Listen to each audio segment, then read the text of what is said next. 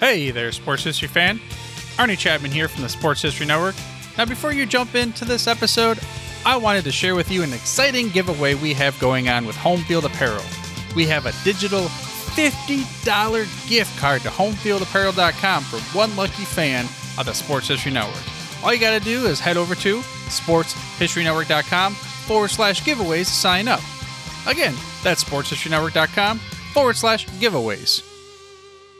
Let's admit it, we're football fans and we love to see some offense. We want to see points put up on the board, and it's always been that way for at least the last hundred years. But we're going to talk with Tim Brown of footballarchaeology.com once again, and he's going to tell us about a team from 1915 that could put points on the board. Tim's up with the story in just a moment.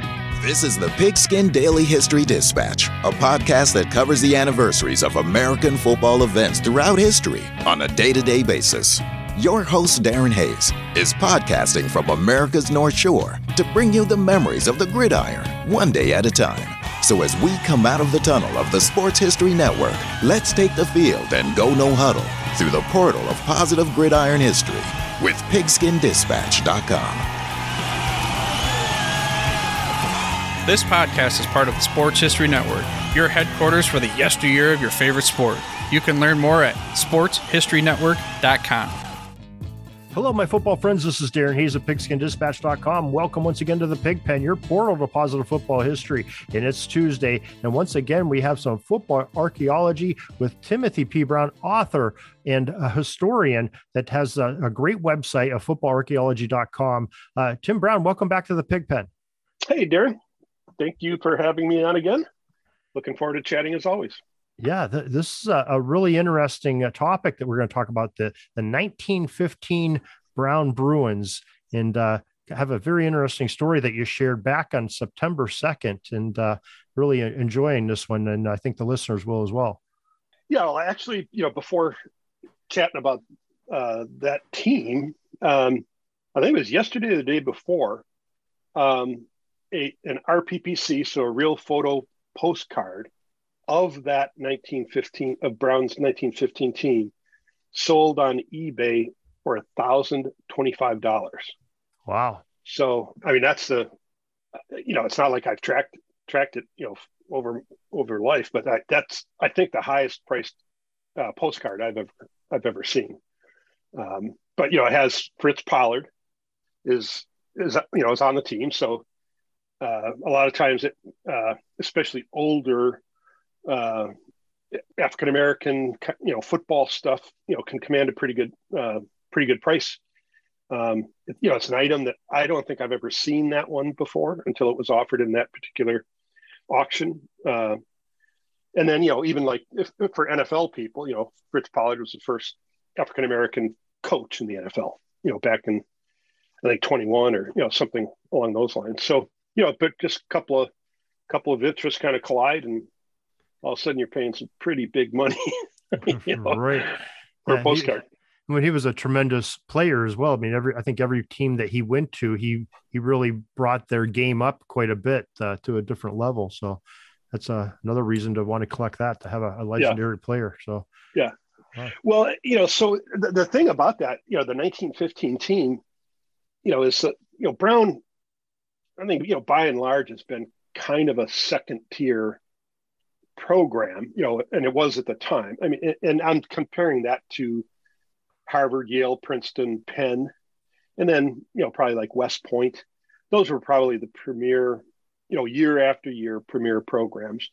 Um, but they had a long term, you know, long term coach at Brown, you know, during some of that period. And, you know, they, they have some pretty, pretty competitive teams. And so they actually, I think they ended up, they were uh, they they were they surprisingly beat Yale that year, which they seldom did. But that was the Yale team, the 1915 Yale team. Um, Frank Hinkey had come back to coach the team in 14, and they kind of struggled, and then they were really struggling in 15. And that was the year that uh, the, the captain, Alex Wilson, fired the head coach. So he fired Hinkey and he brought in Tom Shevlin to come in and you know kind of fix things up. uh, for the last couple games of the year. But you know, part of his being fired was Hinkey's being fired was that they lost to Brown.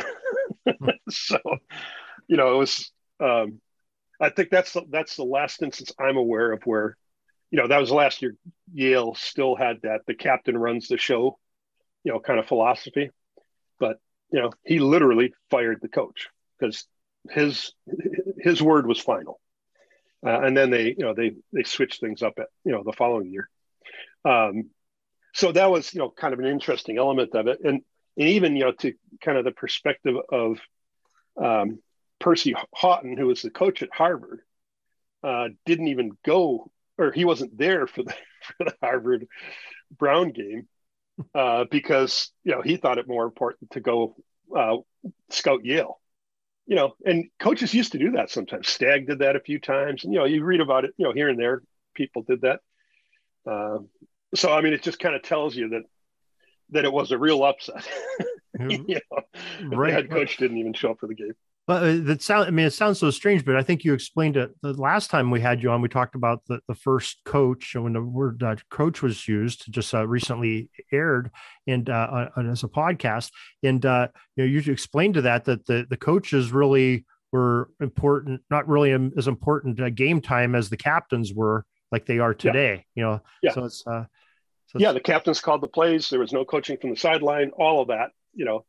So, well, so practice, practice now, week was. You, the practice week was done, so he could go scout the teams, and the captain takes over. yeah, yeah. I mean, that, that to some extent that you know that's that is the case.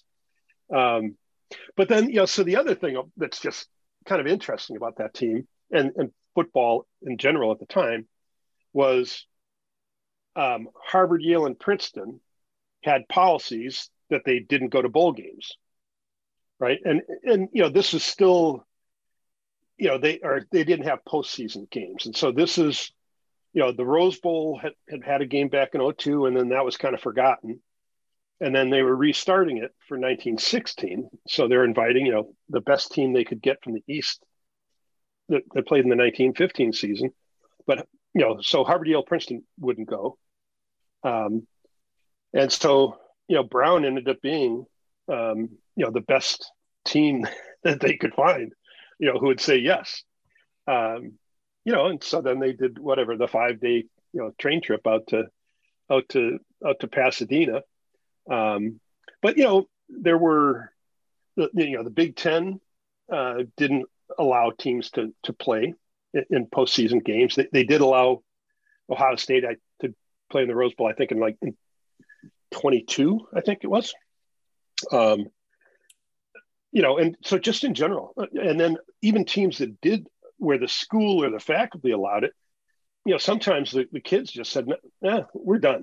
You know, they're just they were just done with the season, and you know they'd already turned in their equipment, whatever. They didn't want to spend time away from family for the holidays, you know, those kinds of things. So, I mean, it's just it was just a, a different world. You know, we now so many teams playing bowls, you know, to begin with, but um, it's just kind of the expectation of, well, of course you're going to go to the bowl. But back then, you know, a lot of times, you know, teams had the opportunity to go, turned them down. But so Brown ended up, you know, playing in the game and then they lost to Washington State. So, you know, that was kind of a, for the folks out West, that was a big deal. Is you know, c- kind of a credibility boost that, that one of their teams could play and beat, uh, you know, a team that's now, you know, of the Ivy you know caliber. So you know it's it's a big you know kind of a big deal, you know, for those folks. Yeah. So okay. So we already said that uh, Fritz Pollard was on that team. Was there anybody else uh, significant on that team besides Pollard? Yeah, one of their uh, um, uh, Wade. Now I'm blanking on his name. Um, Wade, Wade, Wade, Wade. He was a uh, guard or, or tackle. Um, Wallace Wade, sorry. And oh. so he was, uh, he coached Alabama, uh, took them, you know, to a couple of Rose Bowls. And then he, uh, he was the coach at Duke uh, for quite a while. And, and uh, they played when, uh, when Oregon State played the Rose Bowl at Duke because of the bombing of Pearl Harbor. You know, so the '42 Rose Bowl, uh, Wade was you know, still the coach there. So, uh, but he, you know, so he is he and Pollard are probably the most uh, most famous of the of the Brown players that year. Huh, very interesting, and uh, you know some great great research, and uh, we appreciate you, you sharing these uh, teams and some of these innovations from football from so long ago at your football archaeology site. Uh, why don't you share with people how they can you can find your your tidbits that you share with us each and every day, and uh, how they can subscribe to your website to make sure they know when that you release them. Sure. So, um, you know, my website is just you know footballarchaeology.com. Um, you can also find me on Twitter under the same name. And you know, the gist of it is, uh, I publish these. I publish a tidbit every day. Uh, comes out at seven o'clock Eastern time, and so if if you subscribe, you'll get that uh, as an emailed newsletter. Um, and then obviously, if you're, you know, you can also just visit the site anytime you want, and you know, there's a full archives in there with, you know, now getting on, you know, 300, you know, some article, you know, full length, long form articles or tidbits, which tend to be more, you know, 30 second to a minute long reads. Oh, okay. So just little snippets.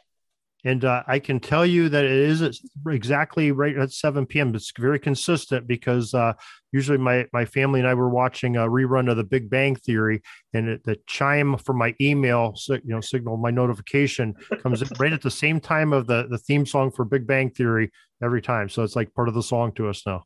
well, it's just gets scheduled in the application. yeah. Oh, you could have you, you could have just took more punctuality credit for than than that. Well, you know, so I, I still have to manually do it on Twitter. So, you know, but then then it's going to be 703, 705, somewhere in that range. Yeah, yeah, we're, we're well into the show by then. So, yeah. so.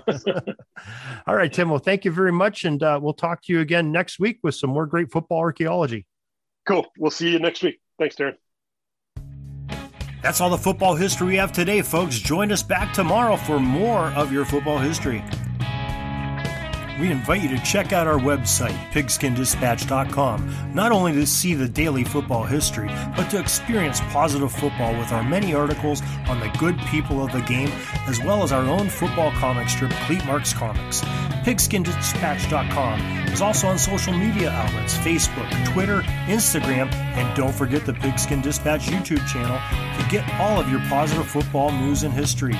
Special thanks to the talents of Mike and Jean Monroe, as well as Jason Neff for letting us use their music during our podcast. This podcast is part of the Sports History Network, your headquarters for the yesteryear of your favorite sport.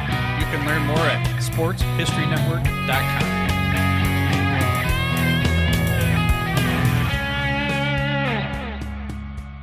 Hey there, sports history fan. This is Arnie Chapman, aka the Football History Dude, and I wanted to thank you for stopping by to listen to another episode here on the Sports History Network. Our podcasters are passionate about uncovering and sharing sports stories from yesteryear. And if you didn't know it already, we have over 30 shows across the network covering all sorts of sports history topics. In fact, here's a glimpse into one of our awesome podcasts here on the network. Do you wish you knew more about the 100 seasons of the NFL? You're in luck because you found the Football History Dude podcast, where each episode is a journey back in time to learn about the rich history of the NFL. From the founding of the league in an auto showroom all the way to what it is today, America's favorite sport and a behemoth of an industry. My name is Arnie Chapman. Football is my passion, and I want you to come along with me each week to explore the yesteryear of the gridiron. So hop on board my DeLorean and let's get this baby up to 88 miles per hour. How about that? I bet you're super hyped to go listen to that new podcast, right?